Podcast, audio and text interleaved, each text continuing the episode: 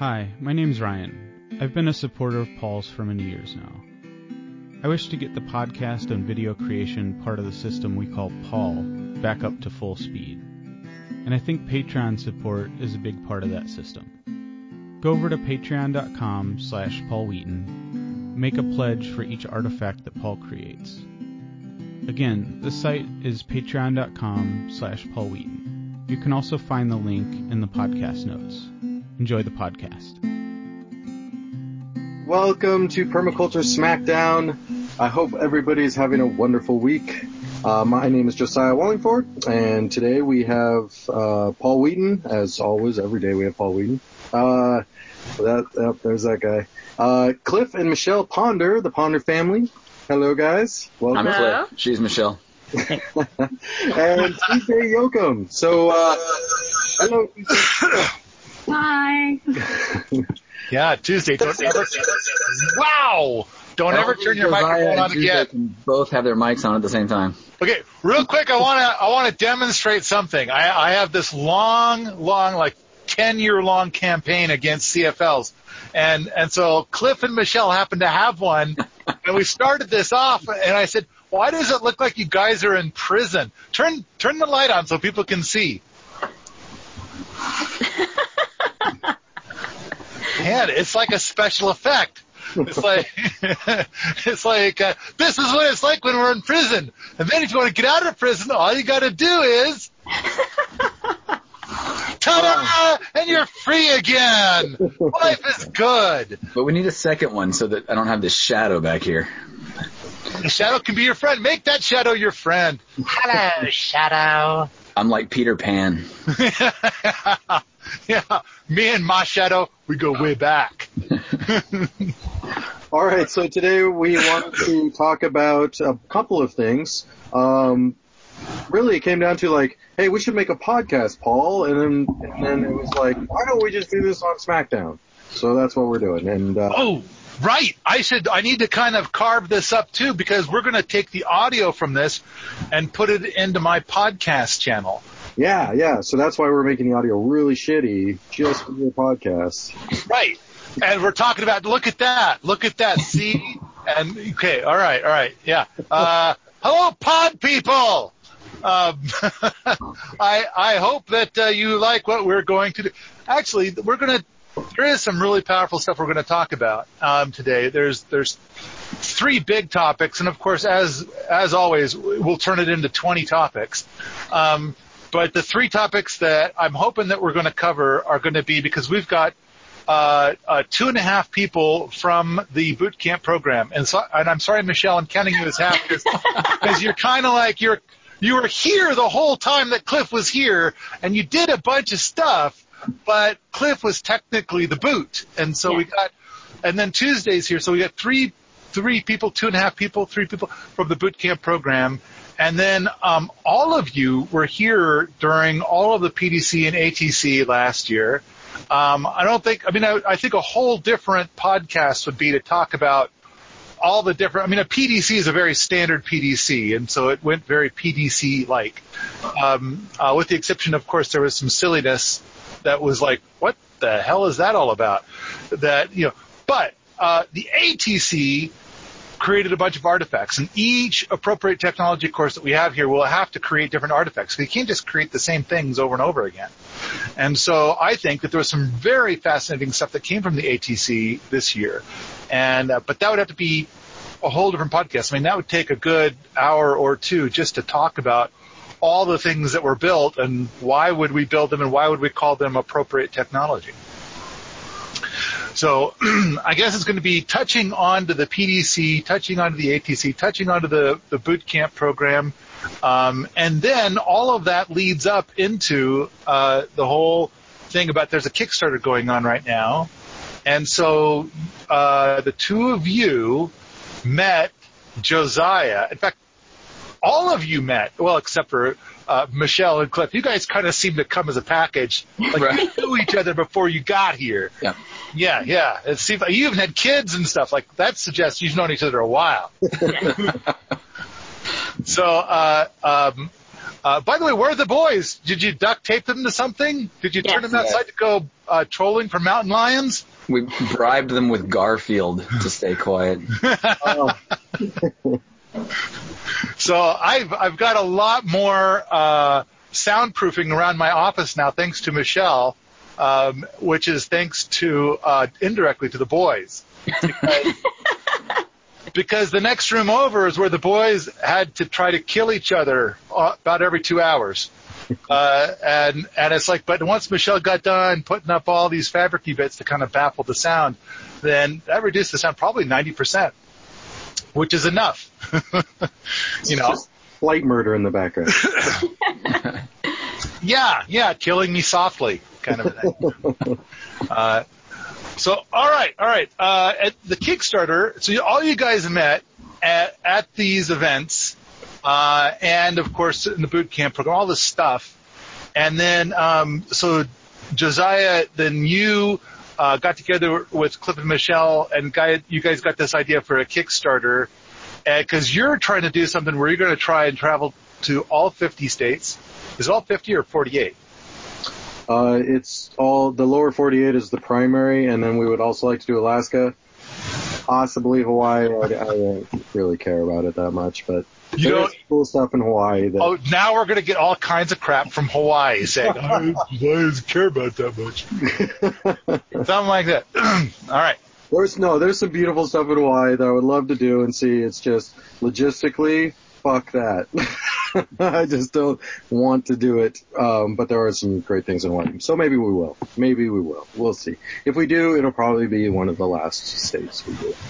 So and and uh, and you guys did a thing with your Kickstarter where uh, you asked for my advice, and then normally what people do when they ask for my advice is they say Paul is such a fucking idiot. I'm not going to do anything he says.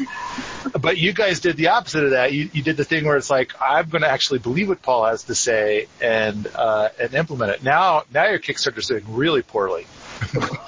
oh, thanks. Thanks, Paul. Yeah, that's what I did. Really, I'm sure that's what it is. No, no, I think, uh, well, all right. So first of all, uh, let's, are we gonna, you want to dive into the Kickstarter right away or do you want to? No, no, no. I want to I want to get to the Kickstarter third out of Okay. seventy-eight. So last year you had the PDC ATC. Now one thing that's awesome about well done PDCs and ATCs, on-site PDCs, where people are traveling from all over the place, is the connections you get to make. You get to meet all kinds of, you get to meet instructors and other people that are doing very interesting things in our field, um, or just in general. They're just interesting people in life. And, uh, and three of those big connections for me was Cliff and Michelle on Tuesday, uh, that I met at your PDC ATC Paul.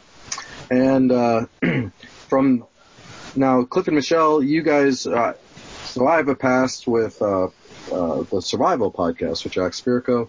You guys were listeners of that as well, correct? Like that's Mhm. kind of how you got into this? Yeah. And that, is that how you found Paul? Yeah. I'm an yeah, that was expert. kind of how I heard of first heard of permaculture and uh, yeah. So I'm on the expert council. yep. Yeah. I'm apparently an expert at something. At being really big. That's what I'm an expert at. I, I would say a lot of people consider you an expert, especially with all the uh, summits you do and show uh, talks you do and TED Talk and all that crap. Not crap, all that stuff. Uh, all right. So anyway, the, the PDC and ATC, great experience. Uh, I hope you guys can go to one. Uh, and actually, Paul, you have one. you can. It's coming up real soon, right?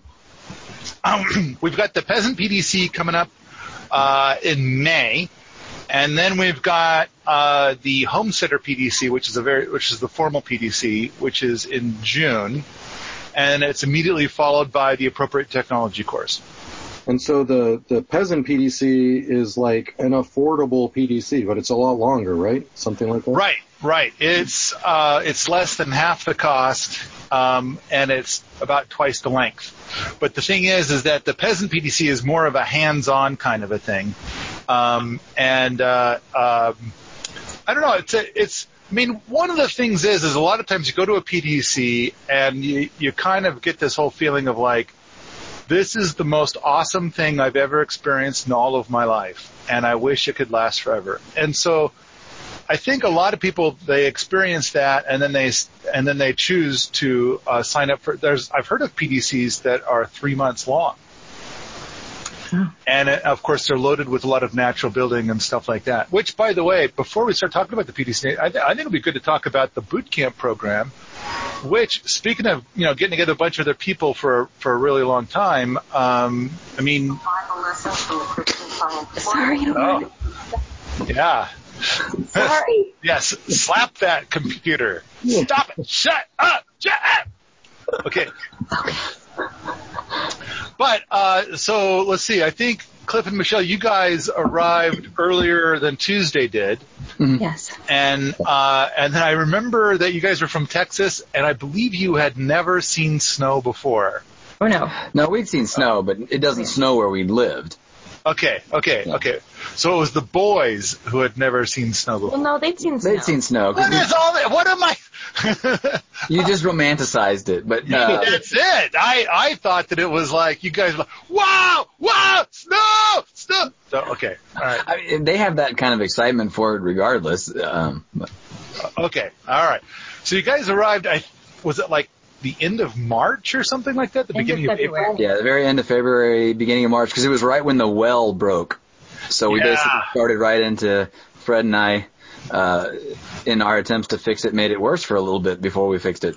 Yeah, there was some excitement, and, and I think we covered it not only in the Permaculture Smackdown, but we covered it in uh, in my podcast as well. So so we don't need to go into all those details again, but but it was funny. Um, you know, it was funnier if you're sitting in an office looking at the internet uh, and not actually out there in the cold mud. Um, yes, at least that's what I imagined because I was sitting in my office. it was a little cold. and and then I just had to pay bills and stuff like, uh, well, this new part that we got to get is like eighteen hundred dollars. so um, it's like, well, then I better work harder to pay for that. So, Um, so Cliff, Michelle, and Tuesday all came as part of the boot camp program, right? Yeah. And so um, I'm interested in how Cliff and Michelle first, how you guys found the boot camp program, or what, what made you decide to do it that way, or how'd that come about? Well, I found I found it online, and it was actually the Gapper program that first drew us. Um, I was looking for permaculture interns, Internships. internships. Oh, okay. So now Yeah. we're very careful to not use the word intern. Um, Right. Sorry. a vari- no, no, you're looking for for permaculture internships, and it's kind of like this this whole area of like uh, it, there's a legal definition for it, and while there's a big debate going on, then there's some uh, regulatory and taxing organizations that are like. We don't care about the debate. We're going to just pick something and run with it and then make people sad. And so we're kind of like, oh, we're going to avoid that word. And then so, in fact, nearly all of the words are something that, um, like people are uh, deciding to uh, uh, sink their regulatory teeth into, and so we're trying to dodge all those bullets. You know, like Neo from the Matrix. um, and and uh, uh, so hence the word gapper. Yep. Yeah. So that was yeah. We were kind of coming under. Uh, well, we weren't really sure what we were going to be doing. It was more like, well, let's just go and and find out and see what's going on and be part of stuff. And it was really early on, like in the first I don't know, like two days, uh, that you kind of said, well, you know, there's this PDC coming up. Um, how about you basically be a boot and exchange for doing the PDC? Um, so we went not thinking we were going to be doing the PDC. We knew it was going to be coming up, um, and we were thinking, well, it'll be cool just to be there on the property while it's happening, um, but we weren't, aren't going to be part of it. Um, but then you you made that suggestion, so so that was kind of what we ended up doing was going into the boot program and in trade for the PDC and, and ATC. So now I think the big thing that I'd like to hear from the two of you and from Tuesday um, is the idea of like during your time as a boot, how much of it was dirty jobs that you don't want to do versus like uh, natural building and permaculture and planting seeds and uh, kind of like you know building experiences. So Michelle goes first because she's the half. I see. I thought I would go last since I'm the half. Since I only did a little bit of that. You're you're the warm up act. Well, I had to spend a lot of my time with the boys, um, so that's why I'm the half. And then, um, well, with the boys, we did planting, um, we did junk pulling, and um, a little bit of the of building the the round timber balcony as well. Um, so we didn't do the extensive, um, all the extensive things that boots do. So I think I, I've got a picture of Brooks, uh, and it's and it's labeled the biological cleaning system, where he's got like a dustpan full of sawdust, and he's on the ground picking up little specks of dust. and it's like, yeah, that's we just deploy him, and he cleans stuff. I mean, he cleans stuff poorly, but he does it's, it's better. They got really into all the projects. They didn't Yeah. do it very well or for very long, but anything that the boots were doing, they really wanted to engage in. Oh yeah, they were they were knee deep in it. That was awesome. Uh, but I, I love how Michelle's like, yeah, we didn't do much. I mean, we only planted food for for people, and uh, we we built a roundwood timber frame balcony, and I just meant that our involvement wasn't as extensive as the boots. That's true. right. But you did a I- ton of stuff. That's what I'm getting at. Is that it's like you think you didn't do much compared to what everybody else was doing, maybe, but you did a lot. I think there's been about since you guys have been gone, there's been six times or so that I've been outside, and it's it's kind of like I wish the boys were here because then I would send them up on top of that berm and and they would you know and I'd say go pull that knapweed or something like that, and it would be gone in like three minutes. And uh, but the only problem is is that they might keep going and like you know. go to an area that I can't see them, and, and I don't know what they're pulling now. Right. No, no, that's not what you're supposed to pull. Well, I think at one point it wasn't Jocelyn giving them like a dime or something like that per knapweed, Bucket. that, or per bucket or something. Yeah, And It was like a dollar a bucket. yeah. Oh yeah, that sounds that sounds like Jocelyn.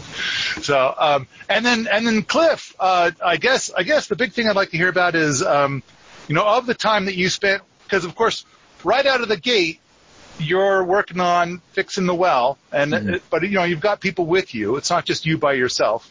Right. So it's kind of a collective thing. And there's a certain level of education, but there's also a certain level of like you get to a point and you're thinking like, yeah, I think I've learned everything I want to ever learn about wells right now. And so can I go home? Yeah, I mean, the, the well project would have been a lot more fun if it wasn't sub freezing, if it wasn't snowing and getting soaking wet, um, because you know it was it was um, Fred and Lane and myself, and we were fabricating tools. It, it was it was problem solving, which for me, anyways, is is a lot of fun to sit there and figure that kind of stuff out.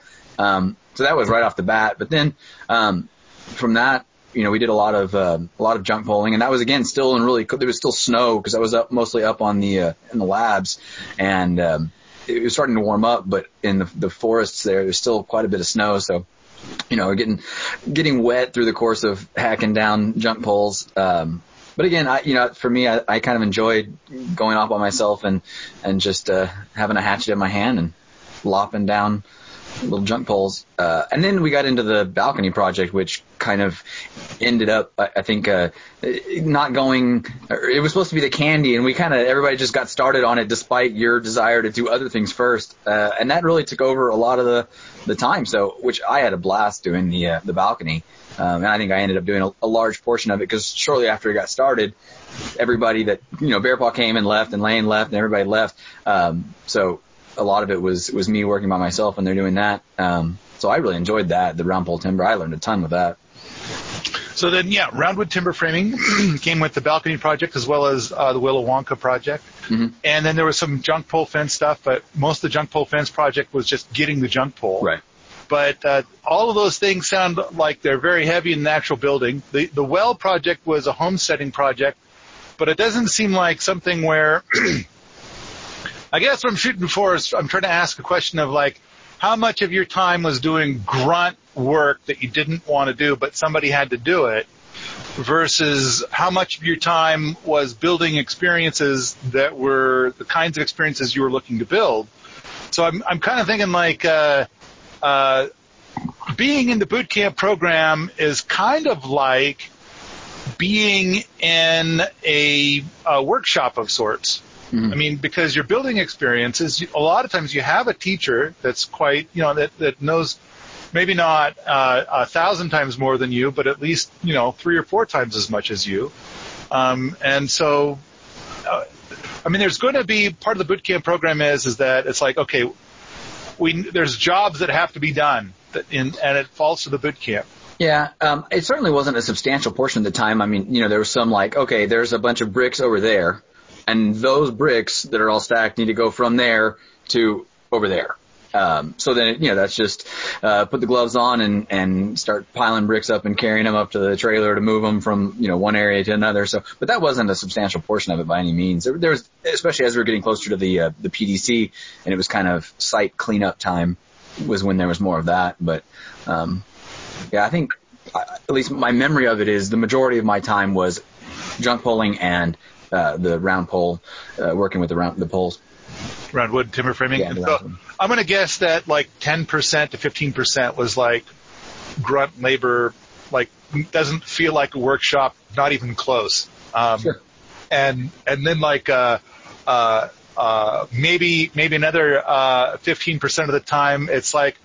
Well, if you stand on one leg and squint your right eye just right and tilt your head a little bit, it kind of looks like you could call this a workshop, but it got done being a workshop about three days ago. Something like that. Does Yeah. that sound about fair? So that means I'm, a, you know, more than half the time, well more than half the time, it's like being at a workshop building some powerful. Mhm. Okay. I'm, I'm, uh, I'm, I'm putting words into your mouth for reasons. no, I agree with you. I, I mean, I, uh, I mean, I hadn't thought about it because this is just you know on the spot. But um, yeah, I, I don't feel like I was doing just grunt things that didn't relate to anything. I feel like I learned from from everything. Um, yeah, I think like you say, I mean, you hit a point where it's like, okay, I'm, I've I've learned it, and yet we're still doing it. Um, but so there's not too much of that. yeah, yeah, we're, we're trying to do wax on, wax up. It's, uh, it's wisdom. See, that's what it is. So Tuesday, what are your thoughts on this? But don't turn on your microphone.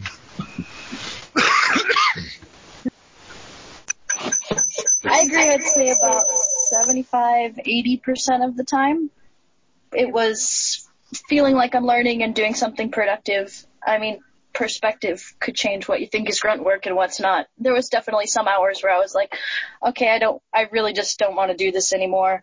But, you know, Fred's pretty good. He would let me go take a break and plant food for a few hours and then come back to it. So even when it felt like, oh, well, except for junk polling took a long time, but also like Cliff said, I really enjoyed being alone out there. Once I felt like I knew what I was doing, junk polling was productive, but also like some nice quiet time. So, uh, um, same same kind of question. Uh, you know, uh, percentage of time that you felt like was was grunty work, uh, and what percentage of time was kind of like workshop esque.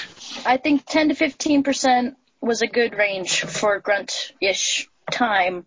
Um, I've, and then, you know, 70, 80% of the time was learning and doing and I don't know, being productive, but not just like to keep things going, but actually, you know, moving forward kind of productivity. So you got to do lots of uh, natural building kind of stuff and lots of um, permaculture stuff, planting. I mean, we got a video that's uh, it's got you and Michelle and Fred.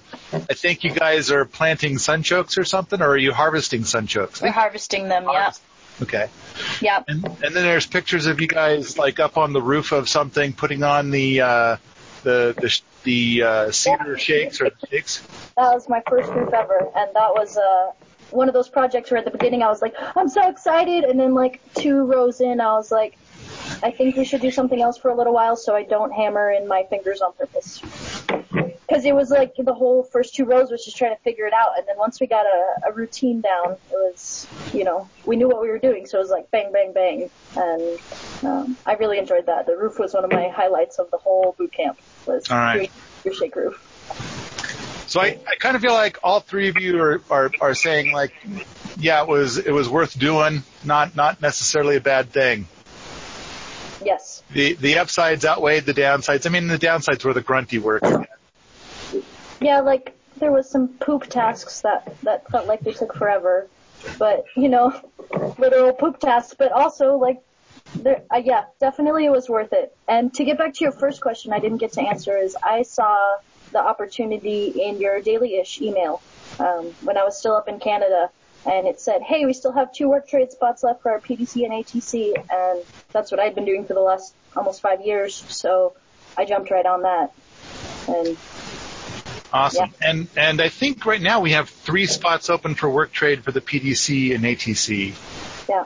Um, and there's openings in the boot camp uh, right now. There's I think we've got three boots. So the whole boot camp program was put on hold until uh, February uh, one or two, something like that. But I think uh, boots are showing up in two days, and um, so but but we've got openings for that right now.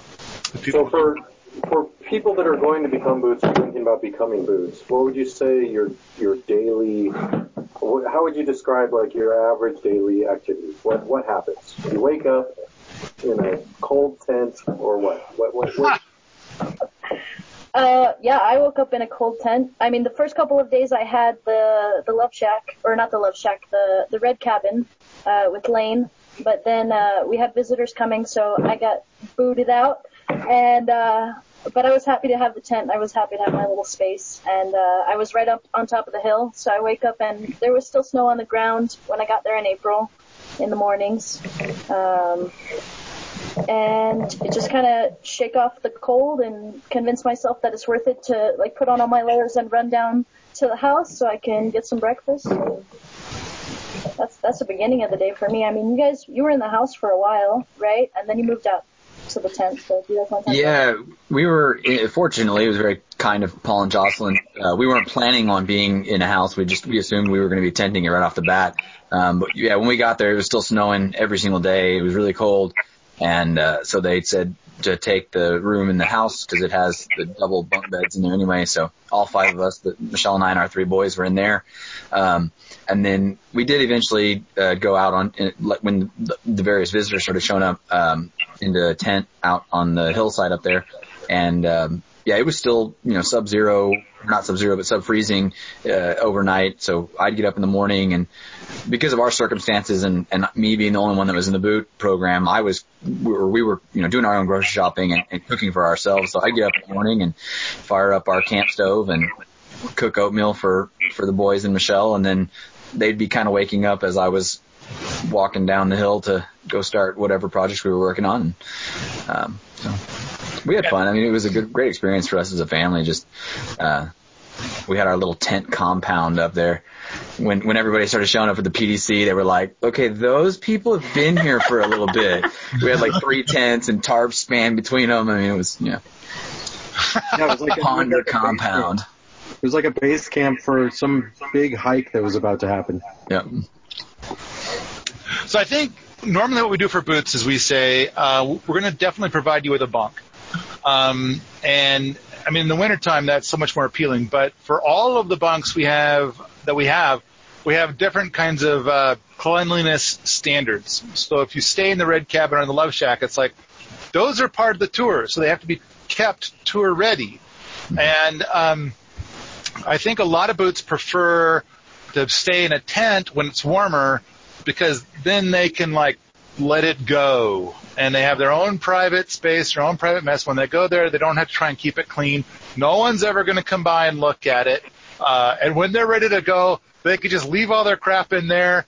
And I don't know, did you guys set your tent on fire before going or did you roll it into a big wad and throw it in the back of the truck? Well, we we continued living in it for you know because we traveled around for several months after that, so we were we were still living in the tent for a handful of months. But uh, we tried not to leave a mess behind. I hope we didn't leave anything. But. I didn't see any mess. No, I I but the point being is that uh, we do provide bunks to anybody, but we do have with the bunk like.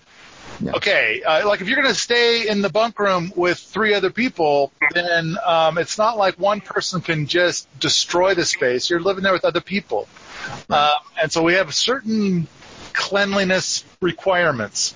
Uh, and and I think a lot of people would much rather have no cleanliness requirements and live in a tent.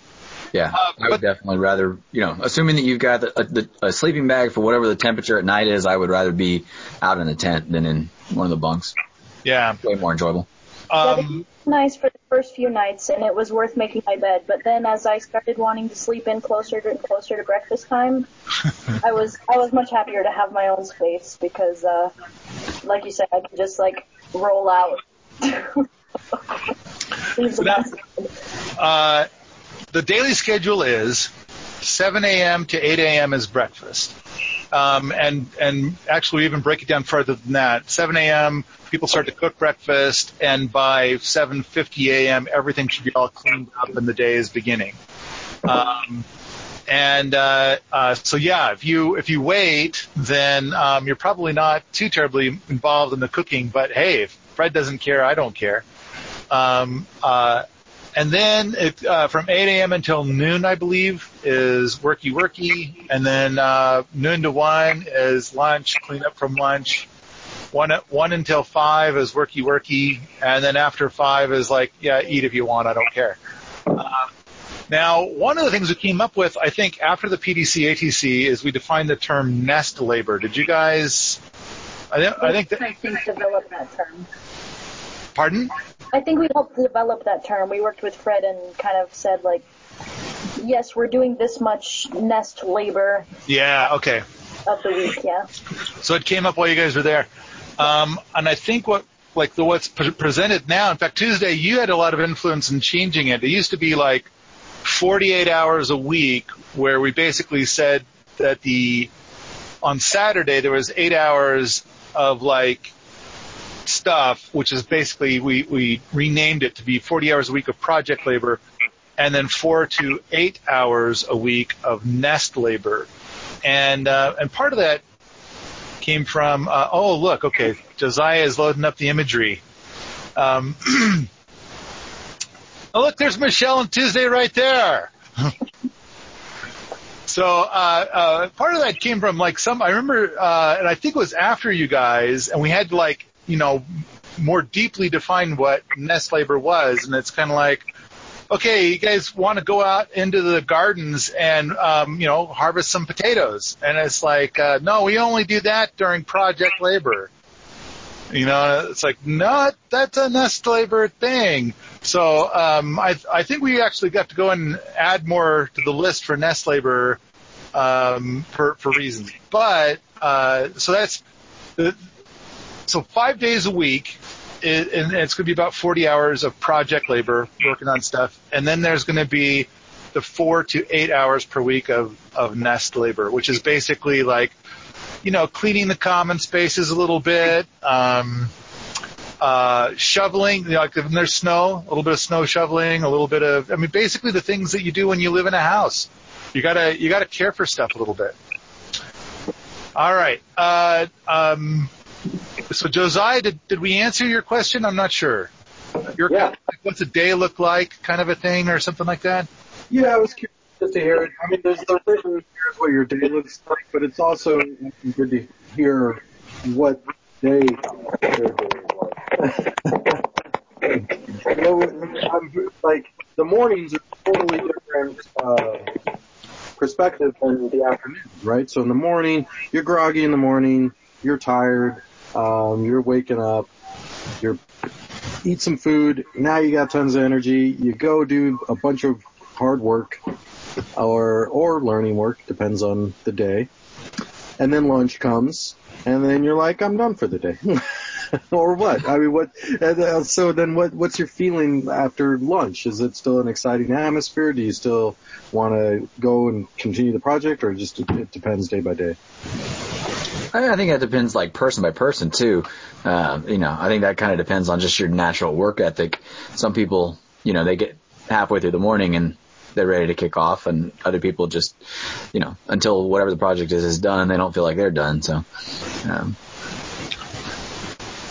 I, think it's true. We, we've seen a lot of different people come through, um, probably for either the Gapper program or the boot camp program, um, a couple of hundred people.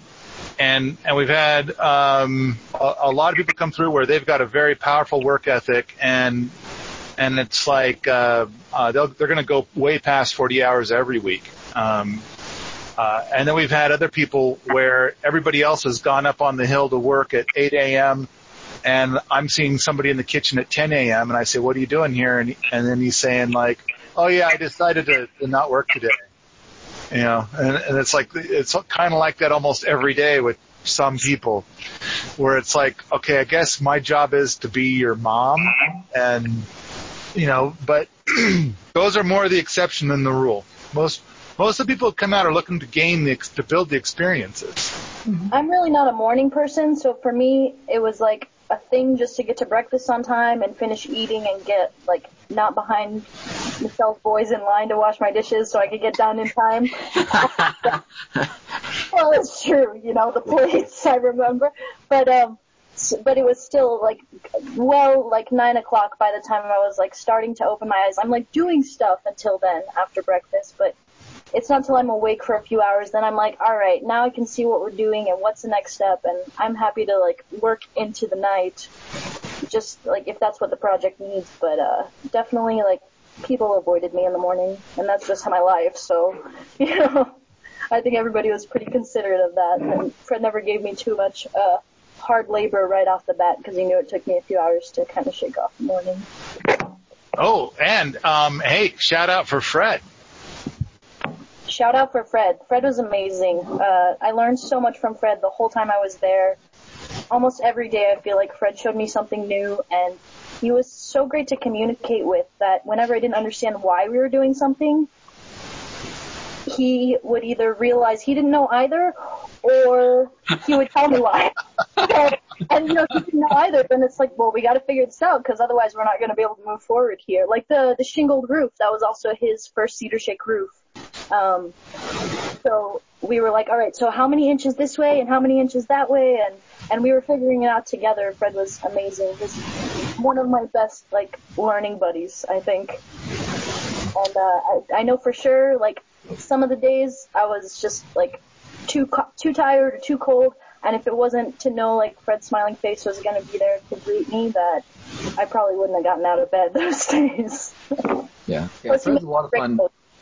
He's a lot of fun to work alongside. He's such a, a laid back guy. It's easy to get along with him. Um, and I, I think probably anyone, no matter your, no matter your personality style, I mean, or type, you're probably going to be able to get along with Fred because he's just an easy person to get along with. Yeah, I, I think it's been great for me because it used to be that um, with people that had filled that role in the past, I would spend um, two to four hours every day having to rehash problems. And um, it seems like communication with Fred is a hundred times easier for me. And so I end up only talking to Fred maybe 20 minutes a day. And, um, and it seems like Fred, I don't know, he's trying to understand. Uh, that seems to be like a big difference. And, um, and he gets it. He's like, I don't know, paying attention maybe. Uh, I'm not, but the, the, the important thing is, is that um, when there's a problem, Fred usually is like, oh, I can solve this problem. Whereas before, somebody would like to have to like, you know, drive down to see me and interrupt whatever I'm doing and have a, an hour long conversation about how everything's, the sky is falling. And whereas Fred just kind of seems to be on top of it and takes care of stuff and when I talk to him about what to do, he's got suggestions right out of the box, so I don't even have to think about it. He's, he says, well, here's the problem, and here's what I think we ought to do about it. It's like, that seems good to me. And Short for those that don't know, who is Fred? What, what, what does Fred do? Um, Fred is the land manager, and uh, he's also uh, in charge of the boot camp program. Um, and uh, um, I don't know, Fred Fred kind of for everything that's at Wheaton Labs, I would say that uh, Fred takes care of it all. Um, I mean, you know, there there are some things where we're trying to ramp up uh, some some programs, and we've got somebody assigned to that that's not Fred, but you know, they they work with Fred. Um, the the important thing is is that um, uh, Fred Fred already knows a lot. Um, uh, Fred's got a lot of skills that he brings to the table in a lot of different ways. But uh, anyway, I think I think that the thing is is that uh, we've got a couple more things to talk about, and then we got to talk about the Kickstarter. And so I, I, I'm thinking like, I feel good that we've talked a lot about the boot camp program is what I'm saying. Like, thanks, thanks everybody. That was great. Anything else about the boot camp program? I'd like to, I'd like to get a, uh, just a, what's the most memorable thing from like that you still remember every once in a while? What's the most memorable thing from your time as a boot at Paul's? Tuesday first. I mean, like I said, definitely the roof. That was uh, high up on my list, as well as I think, uh, especially after the, the PDC and ATC, I feel like the networking that happened there, uh, the people that I met and the connections that I made were just worth all of those days when I was like, mm, I don't know about this. Like, I could really use a hamburger right now. and uh, the networking was just like that. That was the top, the top of it. And also, uh, Fred, to be honest, like Fred was essential to so many wonderful memories that I have. So, yeah. And how about you, Michelle? I was going to let Cliff go first because again, I feel like um, I wasn't involved very much with the the boots, but um, for me, it really it really was an awesome experience with my children. Just seeing them run across the mountains and get to be involved in the little projects. And I know that's not something that Paul really wants to probably promote children there. Um, but it worked out really well for some reason with our, our boys overall. And, um, just being able to be a part in a small way just to at least get my hands wet with these different projects was fun for me. And I will say that you have excellent children. Yeah. So I could see, uh, I could, I could see where there could be an issue with kids, but your kids were amazing. I thought. I, I want to talk about the kids thing just real quick before Cliff says his piece, and and that is that um, we've had kids here and it didn't work out. We've had kids here where it did, and um, and so basically with the boot camp program, it's kind of like okay, we got to feed you and house you, and then there's just you know for you living here, there's wear and tear on the place, and uh, I've got hours and hours and hours with um, uh, Fred trying to figure out how do we get this system to work and whatnot. Um, and so the the big thing is is that um, when we when we run the math, it's like okay, we've got uh, with one person we've got one unit of uh, of expenses, one unit of um, um, of providing for for a person, feeding them and and whatever else goes on. And then one unit of work, and then somebody we've had it happen where it's like uh, I, I think more than a dozen times people say, uh, that they want to bring one person in to provide one unit of work, but they're going to bring with them a spouse and three children.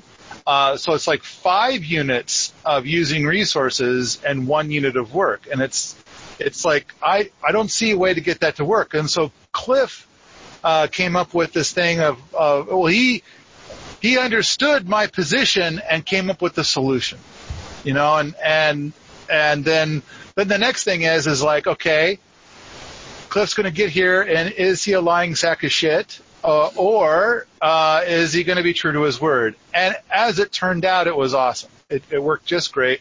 The boys were very respectful, and um, and they did try to kill each other every couple of hours, but you know that's what boys need to do. I was I used to be a boy with brothers, and and that's that's how it went down.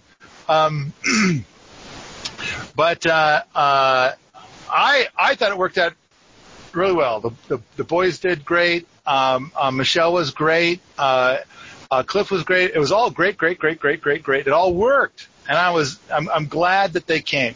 Um, and at the same time, I've got stories to share about families that came and it didn't work well. But I've got more stories to share too of families that came and it worked fine.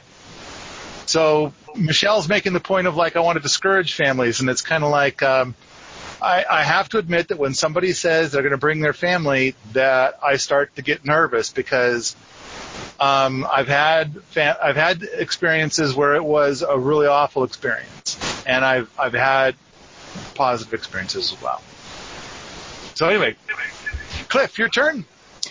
Uh, well, I think my most you know my most positive memory is the is the balcony just because of the amount that I learned because I like building things, but that's not a type of construction I'd ever dealt with. So that I really, you know, there's a huge takeaway.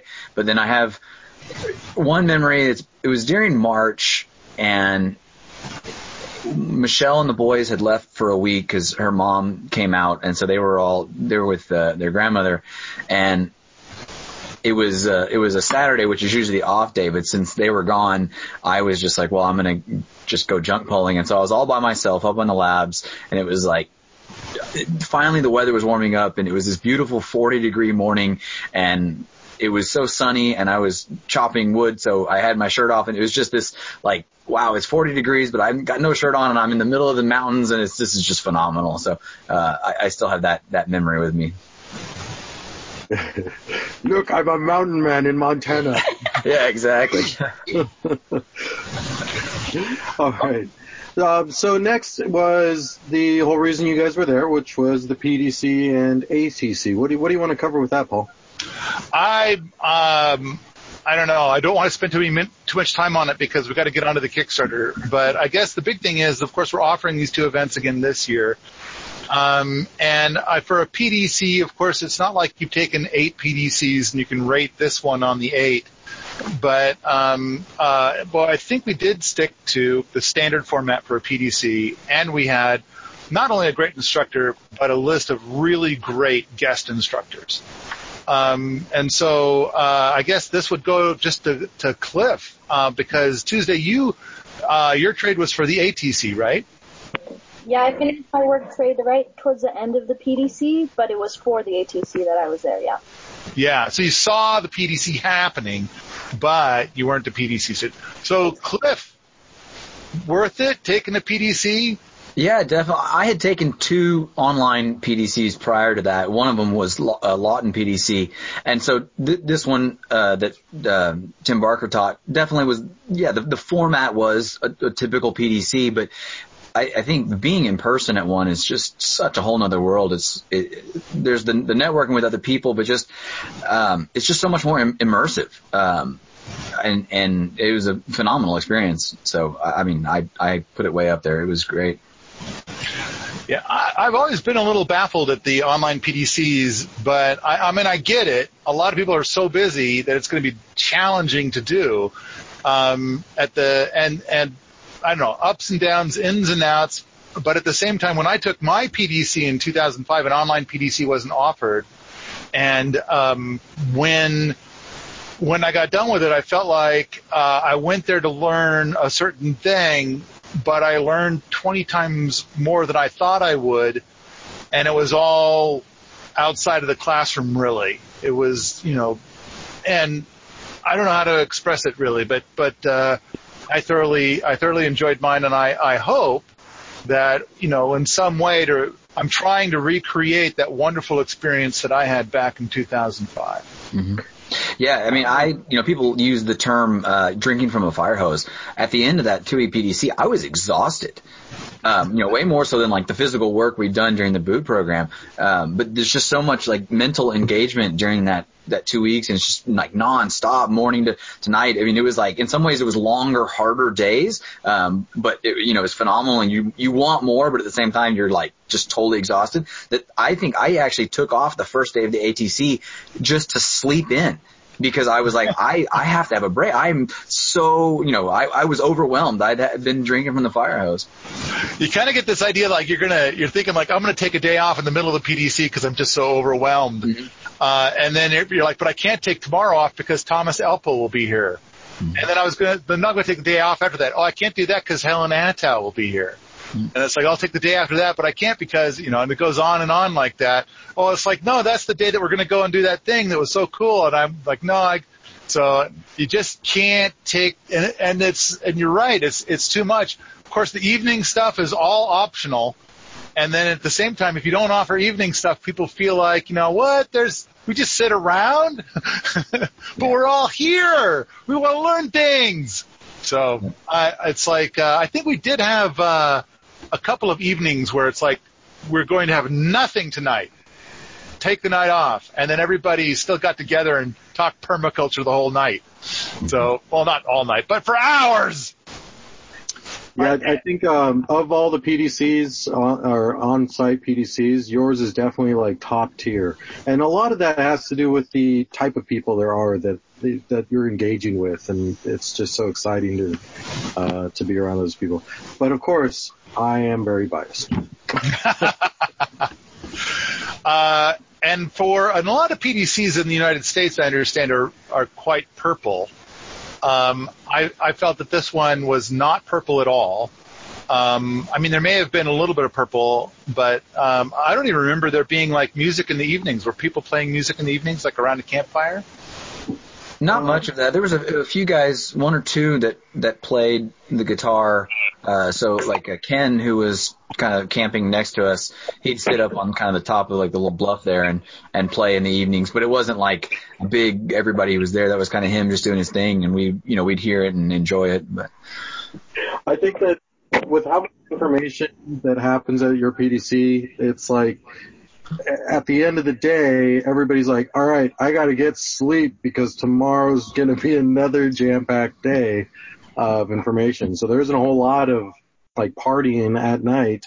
Um, there's like a couple of days where you do it, where people do it, but uh, everybody's just so getting ready for the next days full of information. I think we have a pretty good break system and so like the breaks in the mid morning, I think are half an hour instead of like a lot of places it's 15 minutes or less. Um, and the same with the afternoon. And then there's that between the uh, the last session of the afternoon and dinner. I think we have this spot where there's like an hour where it gets kind of optionally. What's that?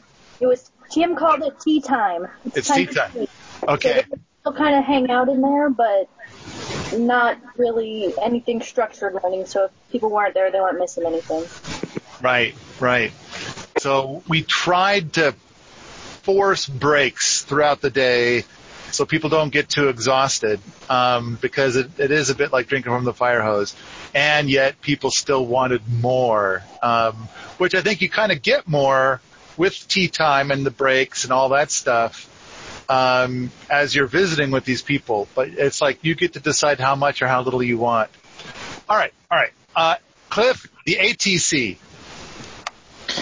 I enjoyed the ATC. Um, I think, I mean, I, I have a decent amount of building experience, so there was a little bit of that, like, okay, I'm building something, but uh, like I, kind of that similar with the boot, like where it's like, okay, I've I've learned, yet we're still building it. Um, and I think whereas for other people who didn't have as much building experience, they were way more into it. But I think what I was saying earlier about being exhausted from the PDC, I, I think l- contributed to my having a, a little bit of a harder time with the ATC because I was just at that point I was worn out, and I not just from the PDC, but just the total time and and everything. Uh, I mean, I I really enjoyed the ATC. Uh, you know, I think Tim Barker makes it phenomenal.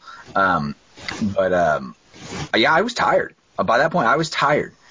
Well, you were also helping us get ready for the PDC, so right. you were working so hard. It, it, had been a long, long stretch. Yeah, several months up to the PDC, mm-hmm. uh, and and so uh, you may have been more worn out than people who just showed up for the PDC mm-hmm. and the ATC. Like they, yeah, like I, I, I think I had a little bit more of a feeling of like during the ATC was like, okay, you know, we're building the dehydrator or we're, we're building the, the, water heater or, you know, we're taking apart this rocket mass heater. And it was like, I want to, I want to see what's going on, but I'm going to stand here and y- you guys do it.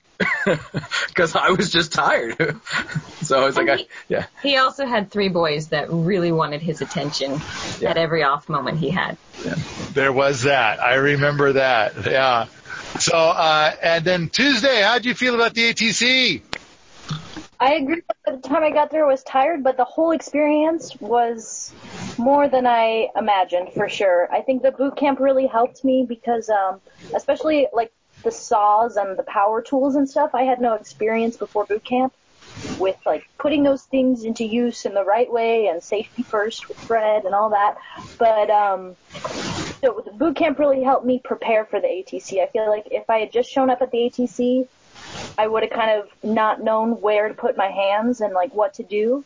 So boot camp helped me like get comfortable not only with the space but the tools themselves so that by the time the ATC came around, I was like, oh yeah, I can do that or let me cut that for you. Um, besides welding, welding I got to learn at the ATC, and that was super my highlight of the ATC in itself because that was just super awesome. Um, and then you know, getting to be able to not just learn how to weld and try and make things look nice, but also contribute, like put a little hinge here and stick something there. It's like it's a little bit, but when you're learning, it's a lot. So I really enjoyed it. Would you say that you think that you may have learned twice as much from the ATC with the boot camp than if you had just come to the ATC without the boot camp. Most definitely, I would say that. That's what I was trying to get at was that okay. just showed up at the ATC, um, because all of the things I've learned about permaculture were like Central American permaculture. So my, this was like my first experience with permaculture in the U.S. and, and also with community in the U.S. that, uh, I wasn't prepared for the environment, or any of that. So definitely boot camp helped me settle in, but also build my skills well enough that I could actually be helpful at the ATC and I wasn't just like, oh, I'm just going to watch you guys and pretend like I know what's going on. Like I actually knew what was going on because I'd been in boot camp and yeah. Well, and and then I guess when you, you were uh, being a boot during the PDC, yep. then uh, then that was kind of grunty labor stuff. Um, just like community stuff though, right? Because it felt more like, okay, we got to make sure that, you know, food's coming down on time and that there's coffee in there. And I know that there was tasks for people in the PDC to do to help with that community stuff, but you know, still you got to make sure all the toilets have toilet paper and all that kind of little things that, um, because I had experience already community living, it, that kind of felt like this is some downtime where I'll be okay. You know, I can chill out now. All right. Anything else about the ATC or the PDC? Well, I was just going to say that uh, this isn't really about the ATC or PDC, but Tuesday reminded me. Um, I just want to say that Fred was really patient and he was great with teaching on how to use tools. There were a couple times where it would have been a whole lot faster if he just did it, but he showed me how to use the tool and he was patient as I learned and kind of fumbled my way through the project. but they're, you know, still like helping me to complete it and do it. I can't believe uh, Fred doesn't snap daily. He he's got so many people asking him like, "Where are things?" and uh, all these questions nonstop, and he just takes it like, "Oh yeah, yeah, no problem, it's right over here." yeah, he's got some kind of zen like, thing going. I'm sick of this. yeah, yeah, I. He's got a he's got some kind of zen thing going on, and yeah, I think most people wouldn't be able to do what what Fred does. Uh, it's it's uh, it's it's amazing. It's an amazing thing to see, just to see Fred in action. So during the uh, PDC ATC, I was there like helping with the filming and, and things like that. Um, and that's where I saw Cliff and Cliff do. Uh, he was doing some drone footage and did some video editing and stuff like that. And I'm seeing this family, this great family, that's uh, it's wonderful kids, extremely intelligent, um, and it got me really excited. And I was like, you know, I, I've been planning, and I'm so we started talking about the tour, this tour that I've been planning. It was called the Perma Burn Tour, which was me going across the United States to all of these sustainable educational places and um, different farms and different prepper places and things like that to to film those locations, what those people had to offer in the courses, uh, and courses from each of those places. And, um, and it hit me like this family would be perfect, um, for at least for the East Coast side of this tour. And, uh, and so we got to talking and we decided to do it. And that's how we got into Kickstarter. So how do you like that segue, Paul? I, that was that was smooth. I gotta say though, just because you come to our PDC does not guarantee that you get to have all kinds of opportunities like this. but right. it's been known to happen. yeah. So um, so we go into this Kickstarter. We decided we all right. We got to get this thing funded. There's a lot that has that goes into getting a, a uh, this tour started, and I I kind of think of it, and I did this in a newsletter. what came to my mind is something I enjoy very much in history is the Lewis and Clark, the Corpse of Discovery um, expedition, and uh, and it reminded me a lot of that. Like, all right, first we got to get funded. We got to get all the gear, all this stuff, all the canoes and the everything we need for this giant uh, this giant tour across the country, and that's where the biggest expenses came from. Now, uh, Lewis and Clark had the benefit of being able to get tax money to pay for that, um, and we don't. So we are reaching out to the community, to the world, saying, "All right, here's what we want to do. We want to take this family." Send them off to all of these farms, these prepper locations, these um, preparedness, survival, um, sustainable places that are awesome. Um, that some of them are very extremely popular and well known. Others are not well known, but are really cool. Um, and we want to send them there so that they can do a couple of things. The first thing is about the family, right? Some people really want that family um, aspect and, and seeing what the family does in their experiences, especially I think with the Ponder family. These kids are amazing kids. Um, extremely fun and engaging to watch. Uh, they're extremely smart. They're homeschooled. Uh, which is probably why they're so smart and well behaved.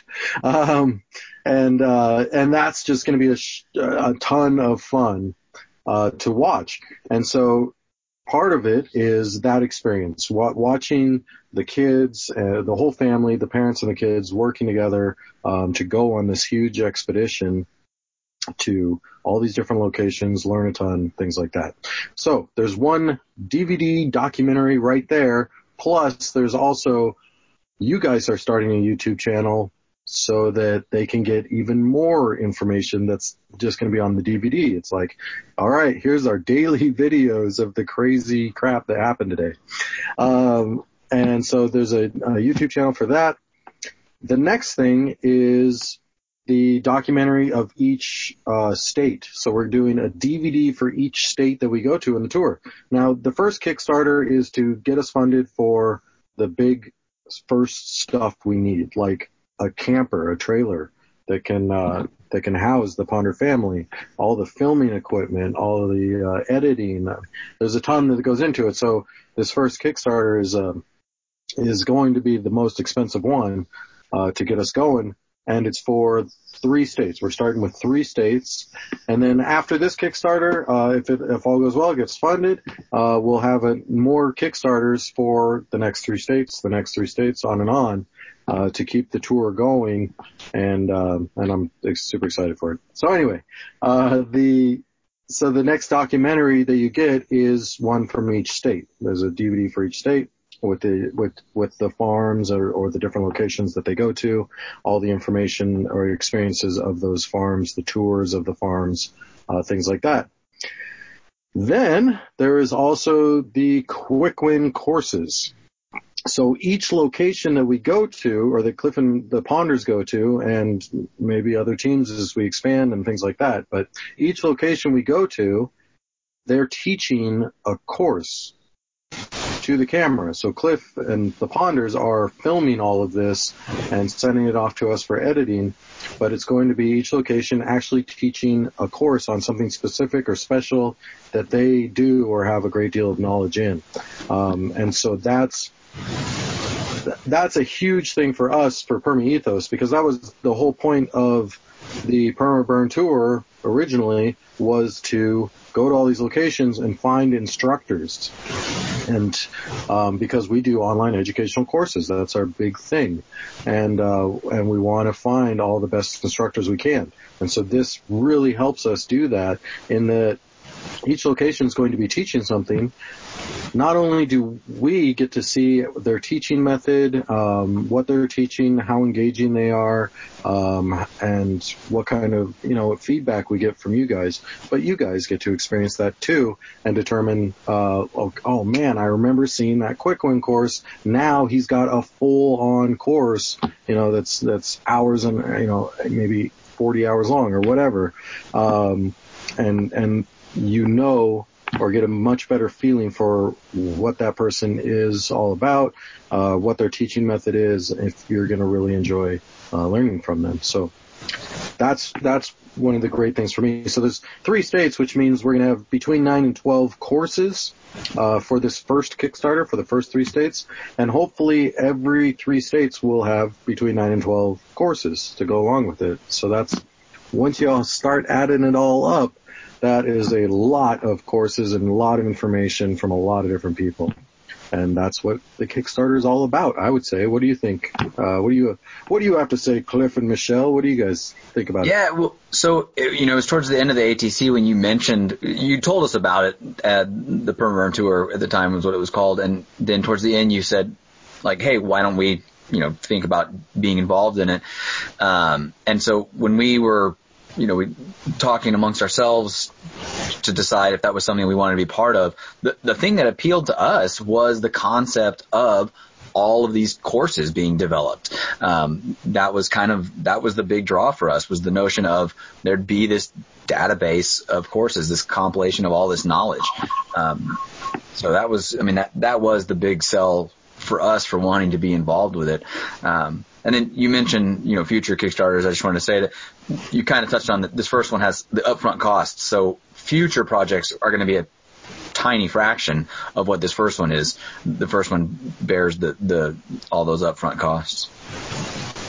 Yeah, yeah, absolutely. That's uh, the big funding for the project. The the rest of it is going to be um, things like keeping the fuel the fuel going, the food going, maintenance going, stuff like that. Um, but we don't have to buy all the camera equipment and everything every time we do uh, three states. So, yeah, yeah, it's going to be uh, much less expensive to do future ones, mm-hmm. um, but there is that big upfront cost, and we got to get through it uh, to be able to do this. And so that's what this Kickstarter is for. That's why it's um, such a high price um, to get funded. So we do need your help, guys. If you can do and can help, or at least um, if, another big way to help is to share it with your friends and family. Um, and get people amped up and excited about it. If we get this thing funded, there's just a ton in our future, um, and, and, what we can provide for you guys, a uh, ton of content materials. So I really do hope you will come on board and uh, help us out with the Kickstarter. I think a big thing out of all of this is is that do people want to have courses where it's like one tenth the cost? Because it seems like you guys are offering these courses for a tiny fraction of the cost of what they normally go for, and it's kind of like okay, to pull that off, you know, we just need quite a few people to do it, and and it's so so everything is kind of set up to be like really inexpensive. And uh, and we're trying to find ways to to budget it all out and work for like you know a low price kind of a thing, as opposed yeah. to like here's the same course for a thousand dollars kind of a thing. I think uh, we've got it set up so it's 140 bucks, and that includes the not only a like a bunch of DVDs about um, each like a DVD for each state plus an additional a bonus DVD, plus the courses. Uh, plus a whole bunch of other stuff. I, I think it's made out to be a, a really sweet sweet deal. And the way that you pull it off is that you get like several hundred people who, who jump in on it. Yeah, 60 bucks. 60 bucks. Like we go, we're definitely going into the the red here as far as what we're providing, um, but that's to get us started. That's the big sacrifice to get this thing going.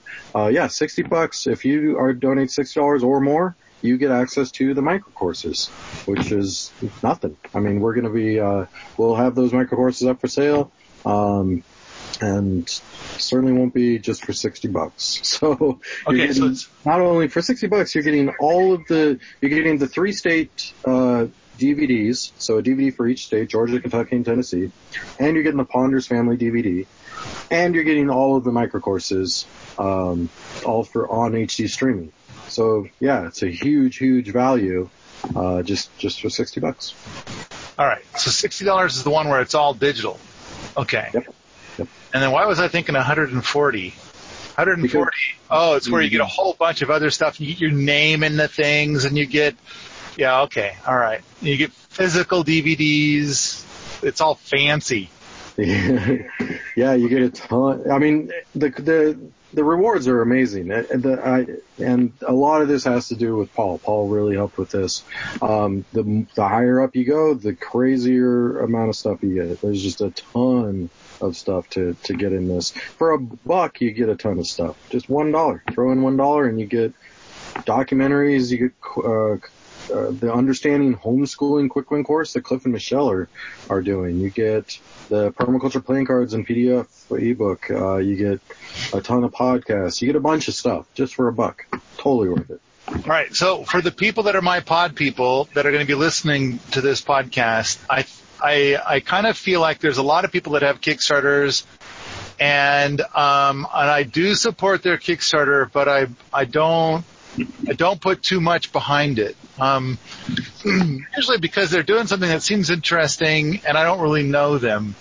Um, and sometimes I find out later that they did a poor job. Like there have been some permaculture related Kickstarters where the people took the money and they split and they never came back. Um, but here, I think an important thing is is that uh, this is Cliff and Michelle and Josiah, and uh, so Cliff and Michelle have donated, effectively donated months of their life to my projects here at Wheaton Labs.